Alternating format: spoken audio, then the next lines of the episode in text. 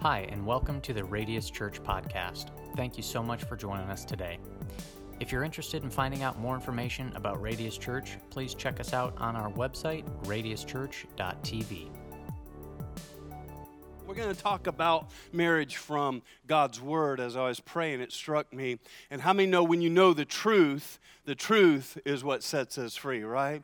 I had this young lady in my church. I'm just going to start off. And, and, and, if you're listening online and you're not a churchgoer or you don't have a background in church, I'm just going to start off controversial. All right, everybody?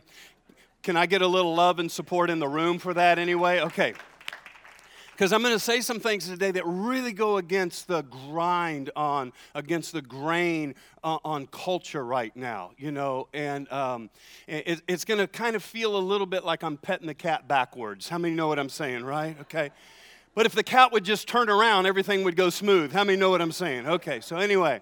I had a young lady in my church who she was very frustrated. She came to me, she was very frustrated in between services uh, regarding the legal side of marriage. So she was very frustrated about this. She asked me why they needed a piece of paper to prove their love to one another. And as a pastor, I've heard this on more than one occasion, but she was really agitated. How come I have to have a piece of paper just to prove our love to one another? And I said to her, I said, You don't need a piece of paper to prove your love to each other. That's not what the piece of paper is about at all. And so I knew that would, I knew agreement would rope her into more questions. How many know what I'm saying, right? And so she said, Well, I'm madly in love with him. And then began to tell me all the stuff that she's heard through love songs of why she loved him so much and how he was Mr. Perfect uh, how many men remember back when you were Mr. Perfect, right? Okay.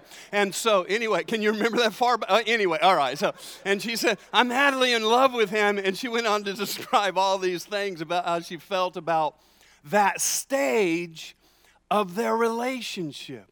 And the legal piece of paper would do little to change those feelings, she said.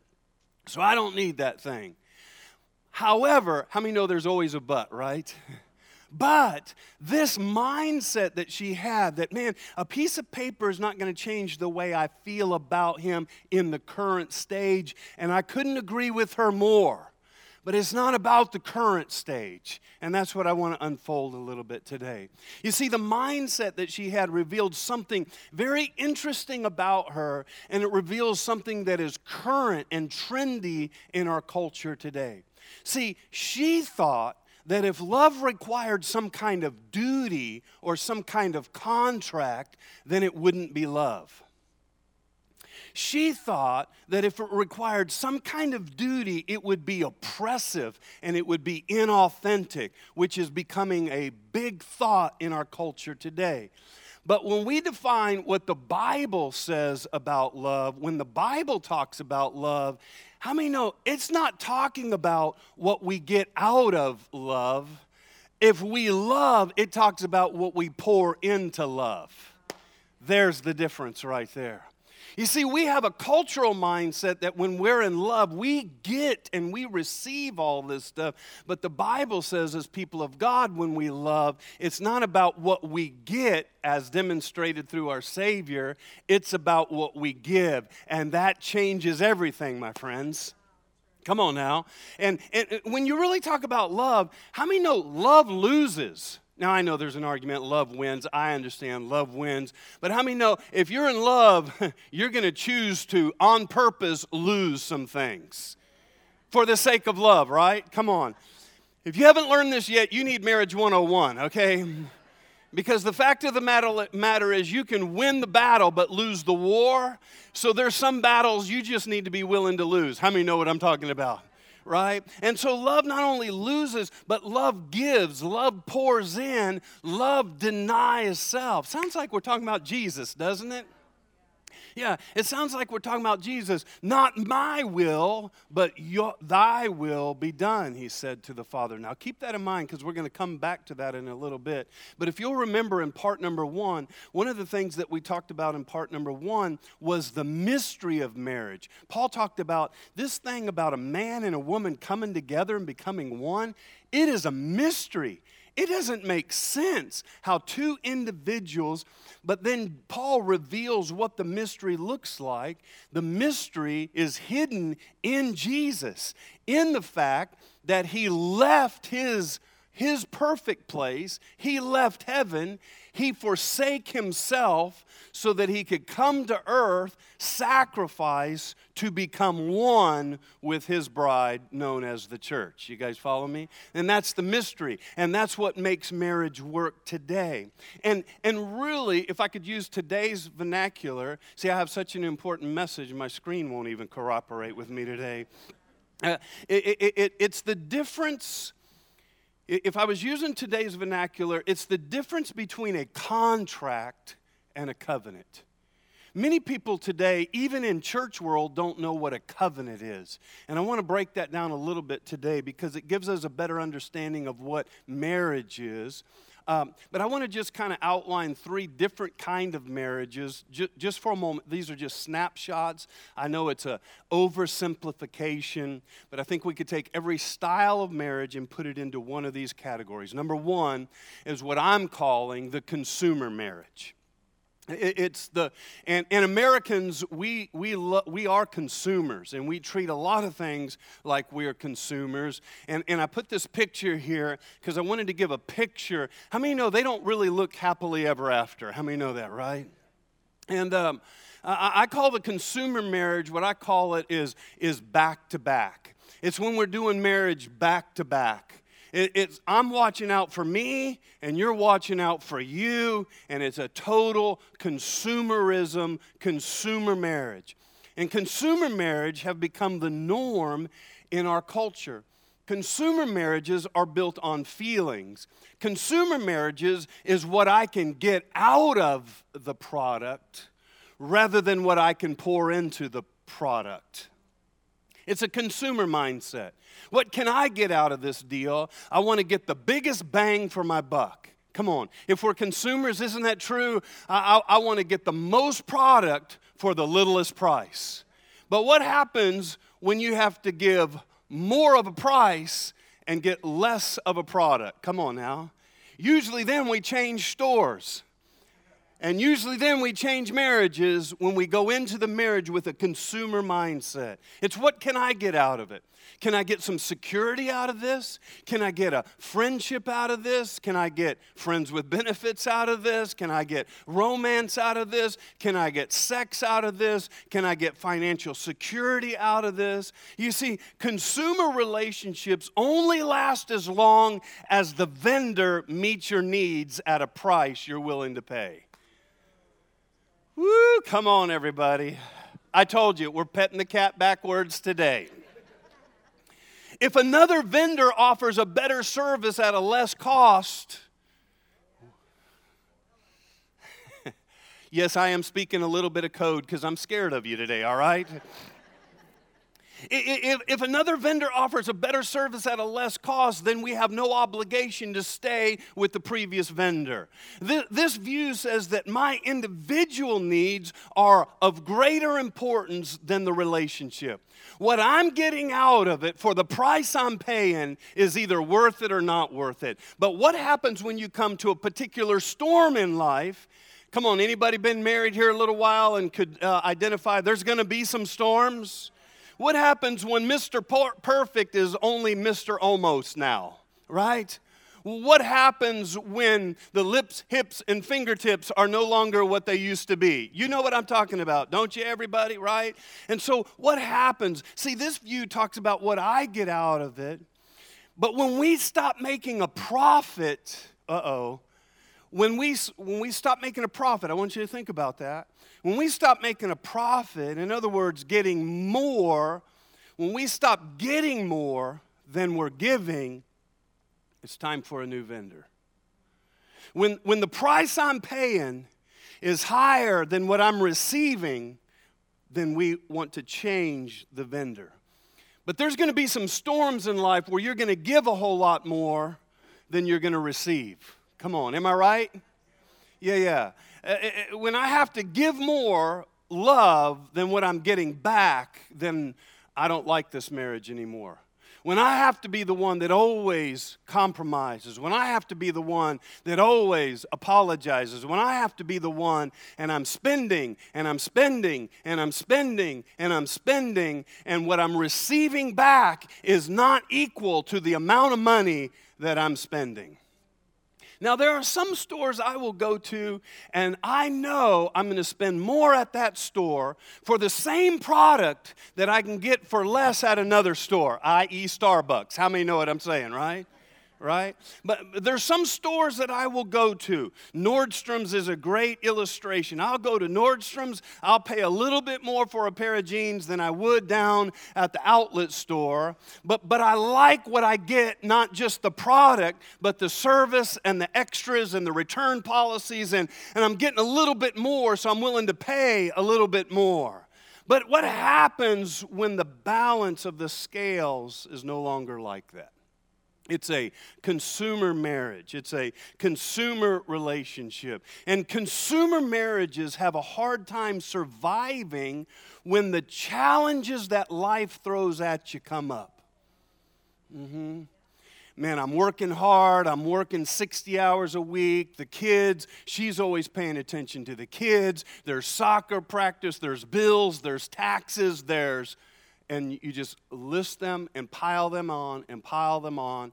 And most couples that end up in my office sit here saying basically what I just explained I'm giving more, and I just don't know if it's worth it. Because we entered into the marriage with a consumer mindset. Now, I'm preaching to marriages today, but I'm really trying to help some single people in the room. All right? And so, number two, the second kind of marriage is what I'm going to call a contract marriage. So, we have a consumer marriage back to back. The contract marriage, it looks a little better. It might start off a little better, but as you'll see, it has its flaws too. A, a contract marriage is what is known uh, a lot today. It, it's what I would call shoulder to shoulder. Um, it's endured its first years. It's down the road a little bit. But, but the contract marriage is like, you be my partner, I'll be your partner. Uh, I'll do this and you do that. I'll do my part as long as you do your part. We got a contract. And as long as you do your part, then I'm obligated to do my part. But if you stop doing your part, I'm not obligated anymore to do my part. It's what I call I'll give 50%, you give 50%. It's a partnership. And, and, it's built on behavior. And it, and it feels more like a business deal. Again, if, if you do this, then I'll make sure that I do that. It's, it's a partnership. And, and, and sometimes it comes out like this if you treat me nice, I'll have sex with you. There's always this negotiation, whether it's sex, whether it's money, whether it's whatever it is, there's always some kind of neg- there, there, there's always some kind of wheeling and dealing. If you do this, then I'll do this. It, it becomes a total give and take. Uh, uh, and the problem with this is that, watch this, it takes constant marketing on your part. It, it, takes constant selling of yourself, constant promoting of yourself to prove that you're good enough, that you can, that, that you can equal the task so that they will keep doing their part. And so there's this constant, I'm good. There's this constant updating. There's this constant image. there's this constant, there's these constant things.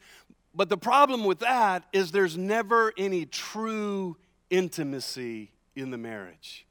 There's never that verse that God talks about in Genesis all the way back. It says, and they were naked and unashamed. There's none of that because you're constantly trying to prove that I'm going to do my part. You're constantly trying to pr- pr- prove that I'm Superman and I'm Wonder Woman. I'm constantly trying to prove because I'm trying to get something from you. So I got to constantly prove that I'm doing my part so you'll do your part because we're in a contract. And if I have a bad day and, and you see me as Clark Kent instead of Superman, then you're going to let down on your part. And there can never be any realness, there can never be any transparency, there's never any real intimacy. We never really experience naked and unashamed. Mm. Come on, are you guys with me? It's kind of quiet in the house today. I'm a little nervous, all right? Now, I'm not ready to go to con- uh, covenant marriage yet, but let me contrast the covenant marriage.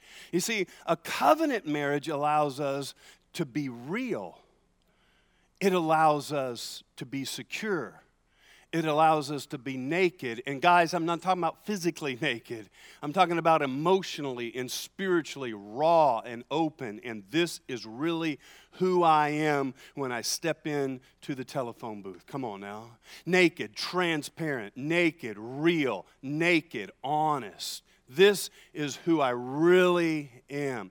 And it will get exhausting trying to always sell an image of yourself because you then have no phone booth to go to to take your cape off, and you've always got to be some kind of superhero, but it's your home and your marriage when no one else is around that ought to be your phone booth that you can go to and be real and not fear that they're going to leave me because I'm real. Come on, everybody. Because we all have kryptonite right? It's the telephone booth. Uh, and, and, and, there came a place in our marriage where I had to step into the telephone booth and quit trying to pretend I was Superman.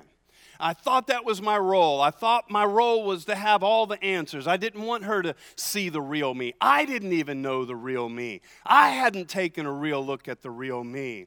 But there came a time where I had to get naked emotionally and be unashamed of that you cannot do that in a contract marriage. You cannot do that in a consumer marriage because I have a reputation to uphold. I have to do my part in order for you to do your part. But what happens when I tell you I don't know how to do my part? Will you leave me? Will you fall in love with somebody else that's better than me? Come on, somebody. Yeah, yeah, yeah, yeah. So I had to tell her some things about me that I had never shared with anybody. Because that's what marriage is supposed to be. How can we say we're one, but I have secrets? How can we say we're one and I've never been vulnerable? How can we say we're one and she don't even know who the real me is? So I, so I tiptoed into the water. Now, some of you are brave. You'll do cannonballs. I tiptoed. I tiptoed. I said, Well, l- let me tell you something that happened to me when I was eight. And, and then I watched and seen how she did with that. Come on. And, and, and where it really showed up is the next fight we had. Any married folks have fights? Come on. And, and when the next fight came up, and she didn't leverage against me what I had told her in that naked and unashamed moment, then I knew, hey, wait, I think we're on to something here when, when she doesn't leverage my kryptonite, when she doesn't leverage my weakness, when she doesn't leverage five arguments prior, when she doesn't leverage my weakness and vulnerability against me, then I know I can trust her. And then and only then do we begin to discover what I will call, huh, what, what I'm going to call a covenant marriage, right? Eh, eh, and we got to quit leveraging each other's weaknesses against one another. And we are there in the marriage to help that individual become one. Come on. In other words, whole. And the two become one. You guys still with me? Okay, let's talk about the third one. And this is where we're going to spend the, the majority of our time. The third one is the covenant marriage. And the covenant marriage, to be quite honest, is the one that is foreign in our world today. It's like, I'm going to say some things in this that are going to go so against grain that there's even Christians that are going to be like, uh uh-uh, uh, that cannot be right. Here's where we're going to get into some Bible verses. But I call covenant marriage, covenant marriage, I call it face to face. Come on, don't they look sweet? Woo! Uh, some of you haven't been that close since you said I do. You know what I'm saying, right? Uh, it's what I call face to face, or I call it knee to knee, whatever you like, okay? Um, but it's face to face or knee to knee. Okay, now I'm stalling just a little bit because I'm getting ready to read two of perhaps the most controversial Bible verses in modern day culture. Woohoo! Look at everybody sat up and paid attention. Oh, oh, it started elbowing already. Here we go, all right? Ladies, bear with me just a moment. Here we go. Ephesians chapter number 5, verse number 22. Here's what it says Wives, don't you hate this verse, ladies? Wives, submit yourselves to your own husbands as you do to the Lord. Now, this verse is the only Bible verse that men know in their whole vocabulary. They don't know John 3:16, but they know this one. Woman, you know, I mean, they know this verse. It's like they got a bumper sticker on it, right? This verse perhaps is one of the most misunderstood and misquoted Bible verses in the Bible. I'm not going to exhaust it today. We're getting ready to do a series on the book of Ephesians, and we, when we get to Ephesians chapter number five, I'm really going to dive in and do a deep dive and dissect this a little bit more. But I want to say enough today that it fits into uh, the context of what we're talking about. Wives, submit yourselves to your own husbands as you do to the Lord. Now, let me backtrack and say a couple of things. Um, first of all, I want you to notice what it's not saying. It does not say, women, submit yourselves to men. It does not say that. If it said that, then it would be declaring that women are less than men. This verse is not declaring that women are any less than men.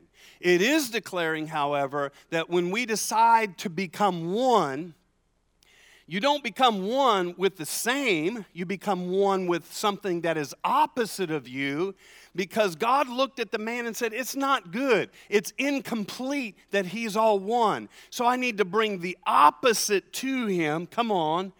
Are you hearing what I'm saying? Come on. How many of you know that opposites attract, right? And then opposites get on your nerves. Am I right about that? The reason opposites get on your nerve is because it's foreign to you and it's the very thing that you need that is different than you are. She's a saver. I'm a spender, right? I mean, whatever. She's quiet. I'm loud. She sleeps in. I stay up late. Whatever the things are, it's the opposite. So it's not saying, please hear this, women, this is important. And single ladies, this is very important. This is not saying women submit to men. But if you're going to get married, God has a opposite role for one another. In other words, both parties can't have the same role and have oneness. Okay, so um, it, so what it's saying is then if you're entering into this covenant, women here's your role and men here is your role. Now, now, now, so what I would say to the single ladies is choose wisely. choose wise. See, if you will choose a potential spouse based on a covenant, not on a consumer, you will make a better choice going in. And the better choice you make going in, the better longevity you have the possibility of. Can I preach to the young people in the house? Come on, right? Right. How many say, I wish somebody had told me that? Maybe you shouldn't raise your hand in front of your spouse. All right. But, but, but hold on here. We bristle at this, yet with the same voice we pray, let me be more like Jesus. And I see Jesus praying in a garden, saying, God, is there any other way? I don't like what you've chosen. Is there any other way? And there is no greater way that Jesus demonstrates his love than by him submitting to the will of the Father and saying, Not my will, but I love you enough to say, Thy will be done, even though I don't like how you're going about this. There is no better way for me to show my love and to have oneness than for me to submit. And that, my friend, is an incredible love. And we focus on submitting when we should be focusing on sacrificial love. Can I get an amen in the house? Come on. Oh, I know, I know. It's, it's weak. I, I was stepping out on the ledge asking for an amen on that one. But here's the other thing is we quote verse number 22, but verse number 22 is incomplete. See, men, uh, people, humans came along and put the verses on the letter. This was not written. Paul, Paul isn't writing this and saying, Who watch verse number 22? This is going to cause a lot of problems. Oh, now I'm going to write verse 23 on the other page. It wasn't divided like that. It was one continual thought that if you're going to come together, chapter number five is about marriage. He said, if you're going to come together and you're going to be one, women, here's your role. You have to submit like Christ submitted out of love to the Father. Remember, he started this whole thing by saying that marriage is a mystery. And the mystery is found in how Jesus acted. And Jesus submitted himself out of love. Ooh, I can tell this is going against current, all right? But you cannot read verse 22 without having verse 23 with it. So, men, if you're going to memorize verse 22, I would say memorize verse 23 first because 23 is a tougher verse. It doesn't sound like it based in America's language but verse number 23, it says this For the husband is the head. Now that sounds wonderful. That sounds, at first, that sounds like I'm the man and she better submit. You need help. because we see the head as in i'm the leader that's not what it means at all i already defined this in part number two the head mean first of all marriage is, is dual leadership but it is single in responsibility. He is the head from the place of responsibility. Remember, Adam, you're responsible for this garden. Adam, where were you when Eve was being tempted? See, you're the head. See, Eve sinned first, but God went to Adam first. Why? Because he's the head. He was the one in authority. He's the one standing at the gate. He's the one guarding the garden. Men, be responsible for your marriage. Be responsible for her health. Be responsible for your kids. Be responsible for what programs are being played in your house, what music is being played in your house, what is going on in your house. You're first the head in responsibility. Well, it's not my fault. It might not be your fault, but it's your responsibility. It is. Makes you think twice before you want to propose now, doesn't it, everybody, huh? It's true. That's what this verse means. Now let's dive into it a little bit more. Because he doesn't just say be the head of the wife. That's not there's not a period there. It goes on and says, as Christ is the head of the church. Oh, so what did he do for the church as the head of the church? He died. He died for the church. Oh, that headship doesn't sound no, so much fun anymore. Women are like, yeah, I'll submit. You got to die. Right? But do you see both verses are telling us the same thing? Not my will, but thy will be done dying to self. Head means servant leadership because the head of the church, Jesus, he didn't come to be served. Come on, ladies, don't elbow right now. He didn't come to be served, he came to serve. Headship is servant leadership. Headship is laying down my life for the, for the case of unity and oneness headship. Are, are, are you hearing what I'm saying here today? In, fact, when Jesus showed up on the scene, eh, he wasn't even into titles. He didn't have to say, I'm the king. No. Instead, he picked up a towel and started washing and serving his disciples' feet. And, ladies and gentlemen, that's what headship is it's serving. It's not my will, I'm going to serve you. And headship is not my will, but I'm going to serve you. And Paul says that's the mystery of marriage when she serves and he serves, that when we die to ourselves, we then become one. And when we become one, then and only then do we live, come on, happily ever after. Amen?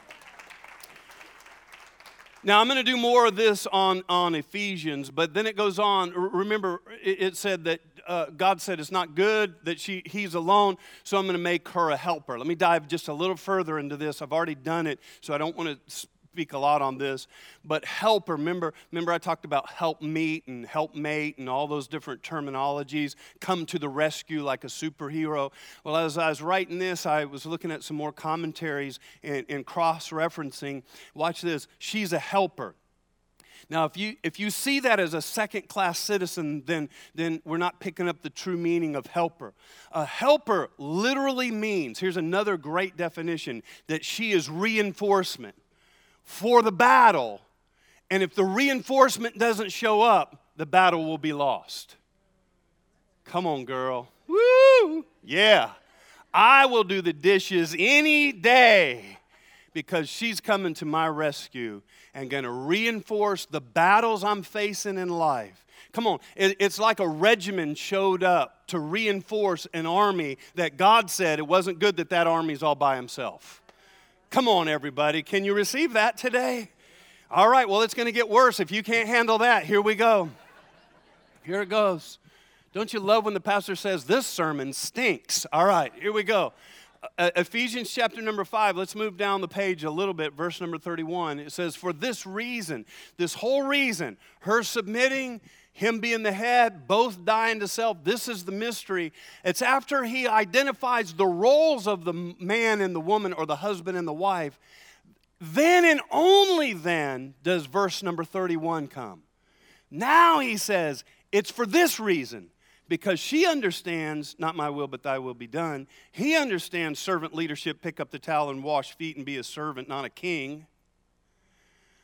For this reason, because you understand these roles, because you understand covenant marriage, then he says, for this reason, a man will leave his father. To die? Yeah to die to self and be a servant to her. When I make the marriage proposal, see, we've got it out of whack. Well, the original marriage proposal was a man coming to a woman and say, Can I serve you the rest of my life? Through rich or through poor, come on, through health and through sickness, through good times and bad times. Can I serve you? Can I?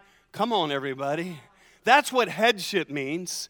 And Paul is saying, when you understand that, then and only then, for this reason, a man will leave his father and mother and unite to his wife. Or some translation says, become one with his wife, and the two will become one flesh. The King James Version in this verse says that he will leave and he will cleave. The word cleave means to be glued to.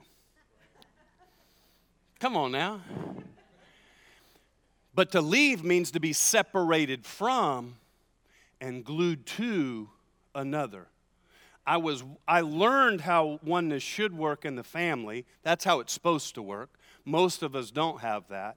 So I can leave that oneness to be united and become one here. Wow. The whole idea of leaving is a whole sermon in itself. Because a lot of men and women for that matter don't know how to leave. They're still emotionally connected. Mom, you'll never believe what he said to me. Shut up, hang up the phone, and go become one and work it out with one another.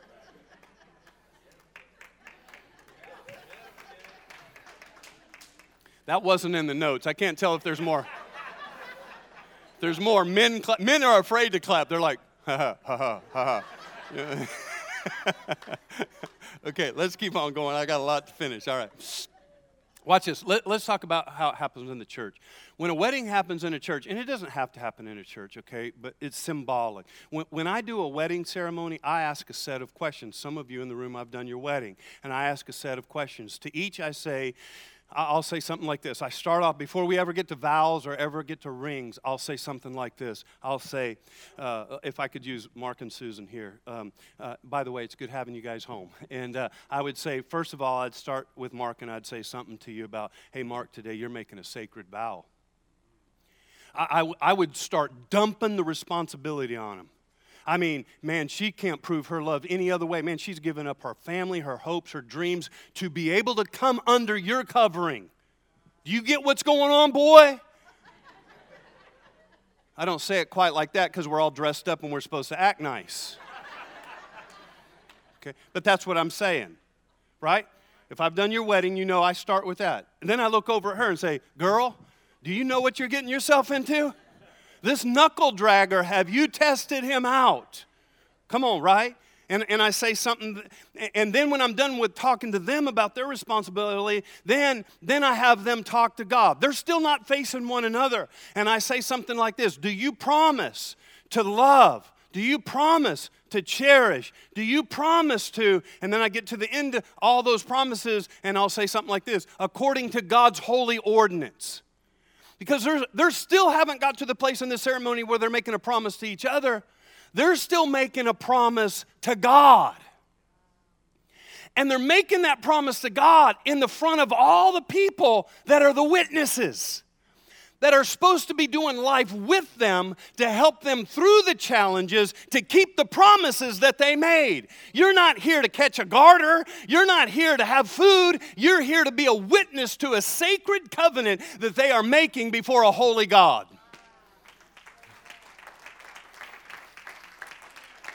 I should have said that nicer, but it's just, I'm excited about it, all right?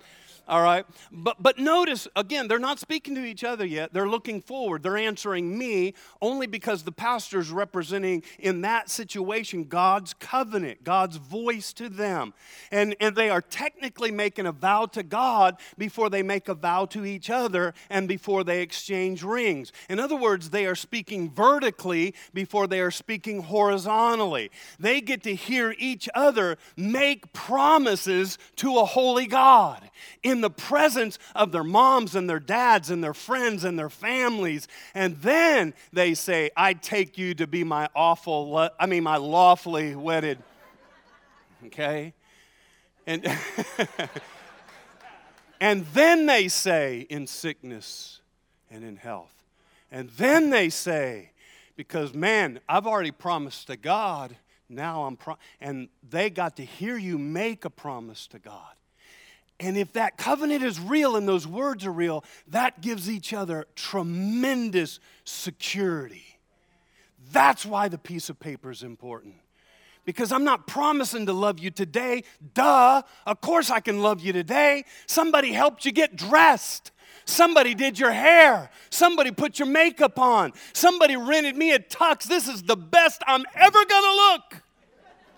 Of course, we love each other today, but the piece of paper and the covenant says, But I promise to love you tomorrow, and I promise to love you on the bad days, and I promise to love you in the valley, and I promise to love you when all your body parts don't look the way your body parts look today, and I promise to love you. That gives me the security to be the person and have the healing that God wanted marriage to bring in my life. Come on now. Wedding vows are not expressing my present love or really my present infatuation. Okay? That's a given. I'm promising future love. Friends, that thing gives me the ability to be real and to be open and to be honest because, wait a minute, she promised to God that no matter she promised to me and her mom and dad and her friends that I could have a bad day and she won't walk out on me. I can have a bad season so I can be real to discover and heal. See, I can't heal me if I'm hiding me. Mm.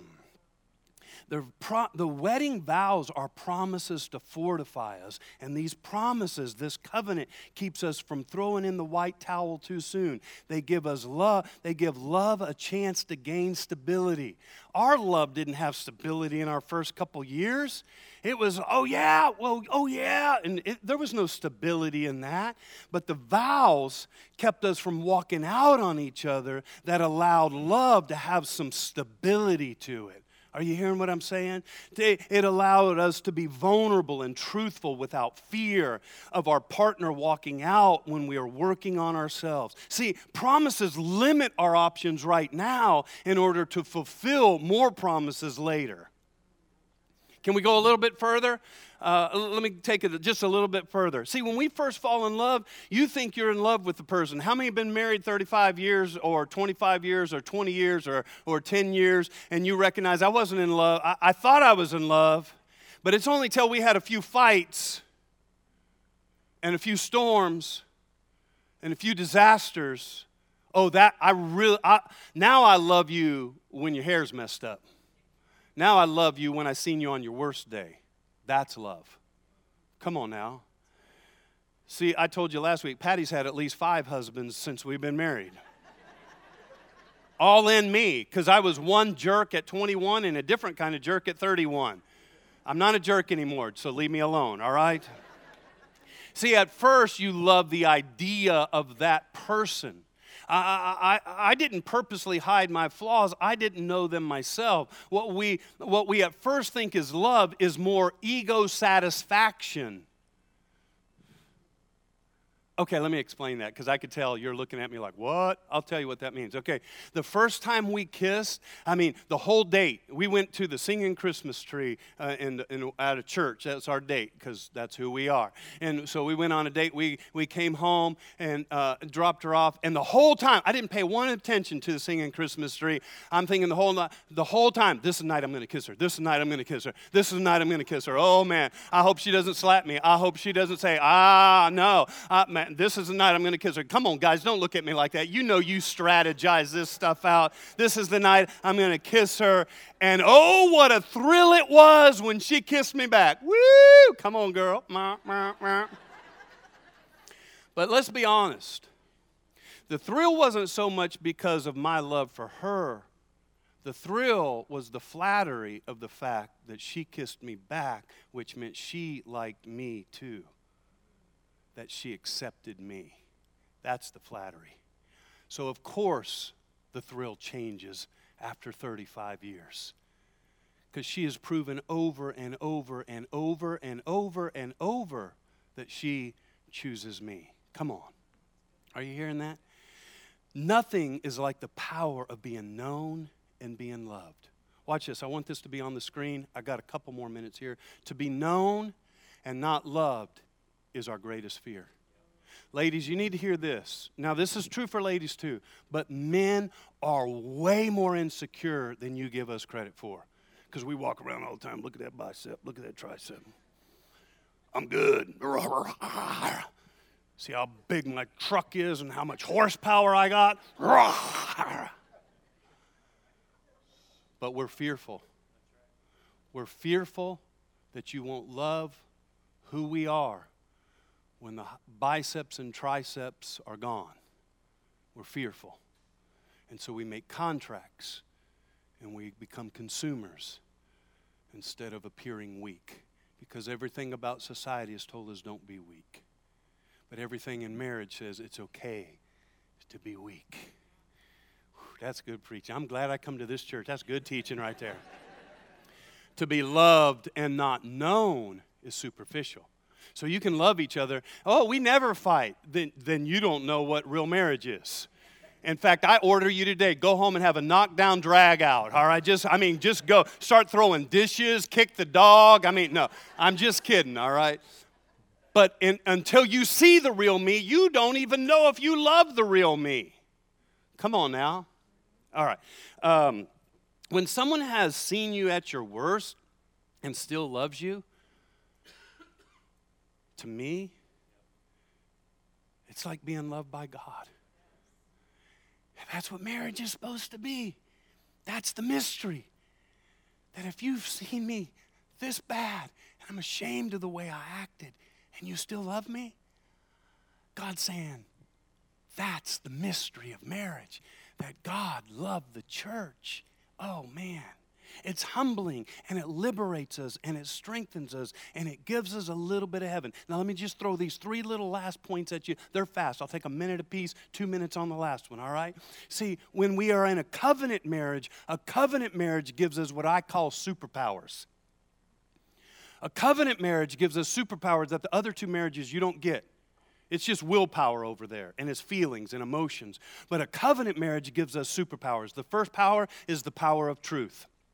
It's the power of truth. In other words, marriage doesn't create the weakness, but it reveals our true identity. Remember, marriage is a mirror, and all of a sudden I'm confronted with the truth of I'm a jerk. Wow, I didn't realize what a jerk I was, but it gives you the superpower of truth. Now, this might sound discouraging, but it's really the road to freedom and healing because until you know the truth, you can't be set free. Until you know who you are, let me say it another way the only flaws that can enslave us are the ones that we're blind to. And isn't it amazing how marriage opens your eyes? Right? And the two become one. Now, hold on, let me make a little statement here. Mm, I've, I've, been making the case this whole series that the two become one and become more complete. So the single person might be making the argument, yeah, but I'm single. Does that mean I have to be married in order to be complete? No. That's why God created the second institution called the church. Marriage, he created for two to become one. church he created for two to become one this way. And I don't have a husband or I don't have a wife. Yeah, but you got brothers and sisters that love you enough to keep you accountable. The two institutions are all about helping us be who God created us to be. Come on, everybody. Are you hearing that today? All right. Thank you, three people. All right, number two. The covenant marriage gives us this superpower it gives us the power of love. In other words, you see my flaws, but you love me anyway. That's where real healing comes.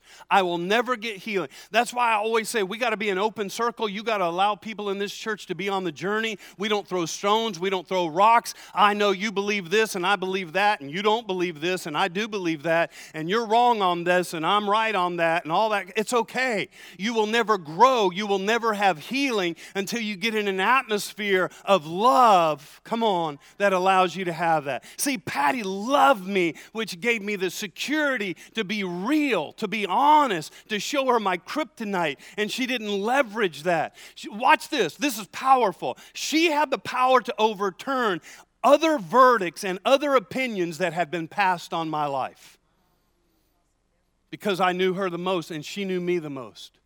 Watch this, I'll give you a quick example. I grew up, and you've heard me say this, I grew up very often being called stupid. You're stupid, and then it would usually be followed with this, and you'll never amount to anything. That came from a very influential person in my life. And so, therefore, I believed that. But when I got married, eventually, come on, she started overturning that verdict that was already passed on me. And she knew me better than the people that said that. So, if anybody ought to know that, she knows that. She's been sitting on the front row for 30 five years listening to me be her pastor. And every Sunday we drive home, oh, honey, I don't know how you do it. You're brilliant. That was amazing. I've read that chapter a thousand times and I've never seen that. Yippee, Hercules, Hercules, how do you do it? Watch this. You know what she's doing? I know it wasn't the best one, but thank you anyway. But what she's doing is she's overturning, you're stupid, you'll never amount to anything. She's overturning it by saying, You're brilliant, I love you so much. Come on, married folks, where are you at? We don't need another voice telling us what society has said. We need a counter voice that knows us better than anybody, loving us better than anybody. That's the mystery of marriage. And by the way, re- real quick, that's where real intimacy, naked and ashamed, comes. That's where it happens. You know me the most, but you brag on me the best. Intimacy. Into me, see. You know me? And you love me? They said I was stupid and they didn't even really know me. But you know me? And you think I'm all that in a slice of bread? Whoop, whoop. Right? I gotta, I gotta end, so let me give you the last one. Now, usually when we tell the truth, we leave out love. And usually, when we tell the truth, is anybody else agreeing with me? Usually, when we see a flaw, we attack the flaw. And so, well, Ken, I don't get how does truth and love even work? Whoa, that's the third superpower. The third superpower is the power of grace. Remember, marriage is supposed to look like the church, and church, the marriage. And you can't have it without grace. Truth, put this on the screen. Truth, uh, I think you can, truth without love ruins oneness. See, I could tell you the truth, but I do it without love, there's no oneness. Yeah, I'm a jerk. I know I'm a jerk, but you told me and you yelled at me and you said it without grace. It ruins oneness because I don't trust your I don't trust your motives. Mm-hmm. Come on, guys, we've heard this a million times. It's not what you say, it's yeah. And then love without truth, though, stops the journey of growth. Can you give me the next one? Love without truth stop. So, oh, I just love you. I love you. Uh, I just, I, I ignore all those little things. Now, little things you should ignore, but there's some things you shouldn't ignore. And if you keep loving and you don't want to upside down the apple cart, then what happens is it stops the journey of growth. But we're supposed to be growing together. Come on. The solution then is grace. Okay, I got to end, so let me end with this illustration. I haven't thought through this really good, but here's what grace is. Um, my wife, she likes rocks. She collects little pebbles and rocks. Any other rock collectors in the house? And, and we go on, she, come on, let her feel some love. Her, there, Angela. Okay, we got Tiffany, Angela. Okay, we got a couple rock lovers. You guys should start a life group. All right, anyway. she likes rocks. We've walked on beaches all over the world. Walked on beaches in Puerto Rico. She collected little rocks. Walked on beaches in Bahamas. Here's a few rocks. Walked on beaches in Florida. Got a few rocks. Walked on beaches in California. She, oh, look at this rock. I'm like 10 miles in front of her. Would you come on already? I've seen every rock in the world. And, and, and, and guess who gets to carry the rocks? That's headship. I start on the walk weighing 205 pounds. I end the walk weighing 255 pounds. And if you come to our house, all over the place, in our guest bathroom, there's a little jar with some rocks. If you go in the den, in the study, on a bookshelf, there's a little jar with some rocks. On the kitchen table, there's a little, whatever you call that thing, with some little rocks on it. There's rocks all over. So a couple years ago, the kids bought for her for her birthday a rock tumbler. And so now her and her granddaughter, they go find rocks and they put them in this tumbler. And it's quite the process. And it's quite loud, too, by the way. and if you just put the rocks in the tumbler, the rocks will damage each other. If you just put two individual rocks in a thing called marriage, it will damage one another. And those rocks will come out more chipped and more scarred and more dull and more beat up than they went into it. Sounds like life, doesn't it? But when you buy the rock tumbler, they sell you this solution that goes with it. And when you put the rocks in there, you put the solution in there also. And it is the solution that keeps them, when they bang into each other, from hurting each other, damaging each other, scarring one another. And I would submit to you if you don't have grace, two people that are broken are only going to hurt each other more. But when you put the ingredients of truth and love and grace, and you do this thing called marriage and you tumble together, they don't make you worse, they make you better. They rub off off the rough edges. You come out shinier. You come out better. You come out looking more like Jesus, everybody. Come on now. I got to end right there.